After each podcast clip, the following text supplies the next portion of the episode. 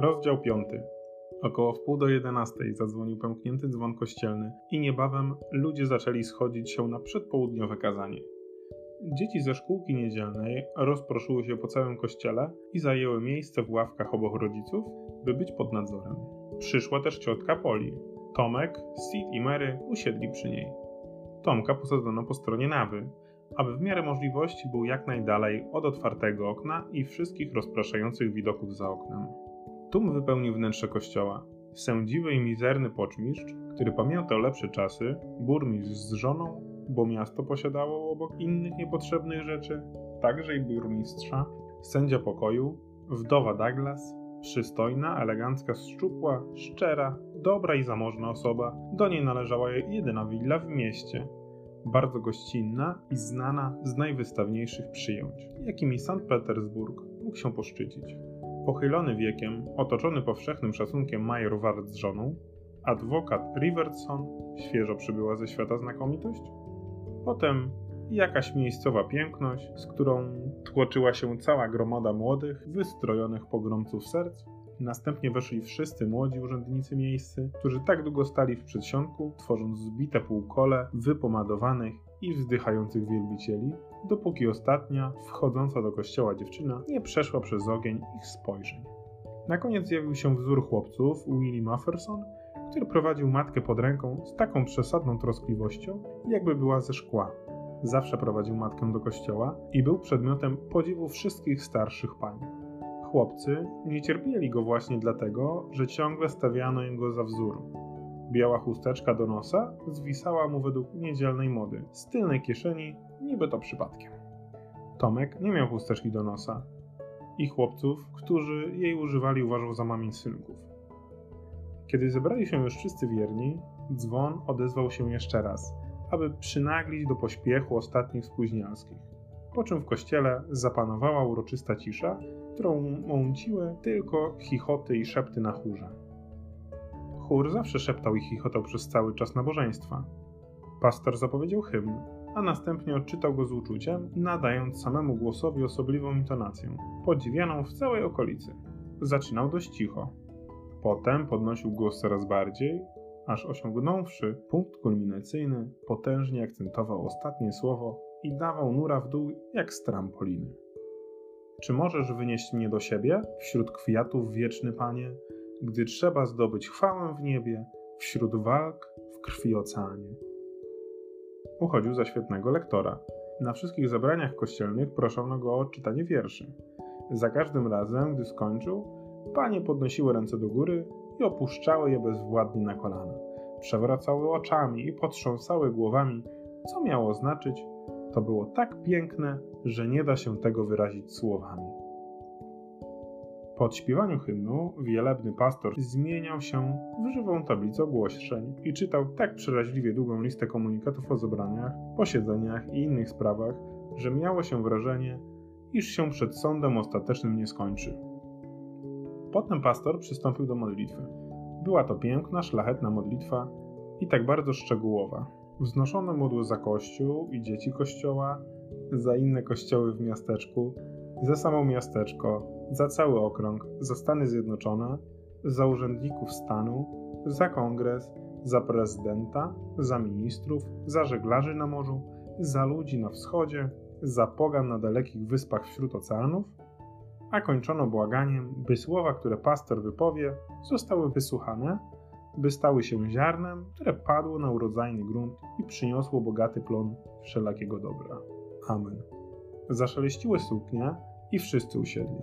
Chłopiec, którego przygody opisuje ta książka, nie przejmował się modlitwą, zaledwie ją znosił, a i tak jeszcze buntował się przeciwko słuchaniu. Jakieś fragmenty modlitwy docierały jednak do niego, mimo że nie uważał.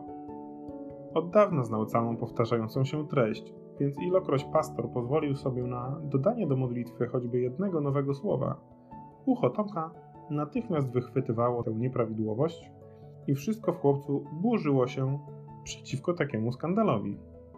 Wszelkie nadprogramowe dodatki uważał po prostu za bezczelne oszustwo. W połowie kazania mucha usiadła na oparciu ławki przed Tomkiem i zaczęła się z nim drażnić. Tarła jedną nóżką o drugą, obejmowała głowę łapkami i tarła tak gwałtownie, jakby chciała ją oderwać od tułowia. Potem tylnymi nóżkami wycierała skrzydełka i przyciskała je do siebie niczym płaszcz. Całą tą toaletę wykonywała tak spokojnie, jakby wiedziała, że jest całkowicie bezpieczna. I istotnie była, bo choć Tomka strasznie korciło, żeby ją schwytać, nie śmiał jednak tego uczynić w trakcie modlitwy. Był pewny, że za taki zuchwały czyn jego dusza zostałaby potępiona na wieki. Ale już pod koniec dłoń jego zaczęła skradać się w stronę oparcia. Przy słowie Amen mucha padła upem wojennym. Ciotka odkryła jednak ten występek i kazała wypuścić ją na wolność. Pastor zapowiedział temat kazania i zaczął ględzić w sposób tak beznadziejnie nudny, że głowy słuchaczy jedna po drugiej poczęły się kiwać. Jego wywody z taką hojnością szafowały wiecznym ogniem i siarką, że liczbę kandydatów do nieba zredukowały do maleńkiej garstki. Szkoda było nawet zachodu koło ich zbawienia. Tomek liczył strony kazania. Po nabożeństwie zawsze wiedział, ile było kartek kazania, ale o jego treści nie miał zielonego pojęcia. Dzisiaj jednak naprawdę zainteresował się na chwilkę. Otóż pastor nakreślił majestatyczny i wzruszający obraz zastępów ludzi całego świata, zebranych wspólnie na łonie Królestwa Bożego na ziemi. Kiedy to lew i jagnię będą leżały obok siebie w pokoju, a małe dziecko będzie nimi rządzić. Moralna i pouczająca wzniosłość tego widowiska nie zrobiła na nim żadnego wrażenia. Natomiast poruszyła go świetność roli głównego bohatera dziecka na którego miały z podziwiem patrzeć wszystkie narody.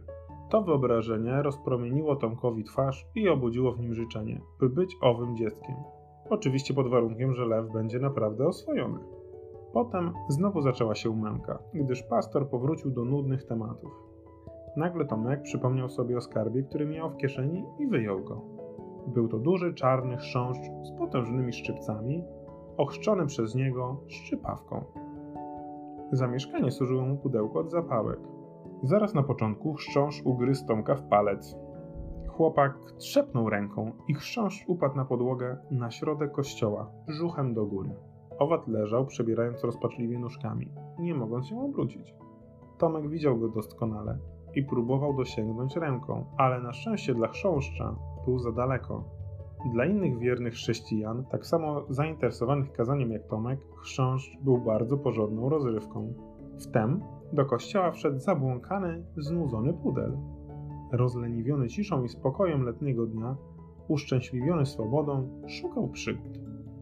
Wytropił chrząszcza, podniósł ogon do góry i zaczął nim merdać. Przyjrzał się zdobyczy. Okrążył ją, obwąchał z bezpiecznej odległości Okrążył raz jeszcze, zebrał się na odwagę, obwąchał z bliska, wreszcie wyszczerzył zęby, zamierzył się ostrożnie i kłapnął paszczą. Chybił. Ponownie spróbował schwytać chrzęszcza i naraz zaczęło go to bawić. Położył się na brzuchu, wziął owada między łapy i dalej z nim eksperymentował. Wreszcie znudził się, a zobojętniał, uleciał duchem gdzieś indziej. Głowa zaczęła mu się sennie kiwać. Morda zniżała się coraz bliżej, aż w końcu dotknęła wroga, który chwycił ją kurczowo swoimi szczypcami. Rozległ się krótki skowyt. Pudel otrząsnął się energicznie, chrząszcz odleciał na kilka kroków i znowu upadł na grzbiet. Najbliżsi widzowie trzęśli się od tłumionego śmiechu. Niejedna twarz ukryła się za wachlarzem lub chustą do nosa, a Tomek był w siódmym niebie. Pies miał bardzo niemądrą minę. Na pewno czuł się głupio. Obudziła się w nim mściwość i zapragnął odwetu. Podkradł się do chrząszcza i ostrożnie zaatakował. Doskakiwał ze wszystkich stron. Padał przed nim na przednie łapy. Kłapał zębami coraz bliżej. Potrząsał głową, aż mu uszy latały. Lecz po jakimś czasie zabawa znowu mu się znudziła. Spróbował zapolować na muchę, jednak nie przyniosło mu to zadowolenia puścił się w pogoń za mrówką, z nosem tuż przy podłodze, ale i to go prędko zniechęciło.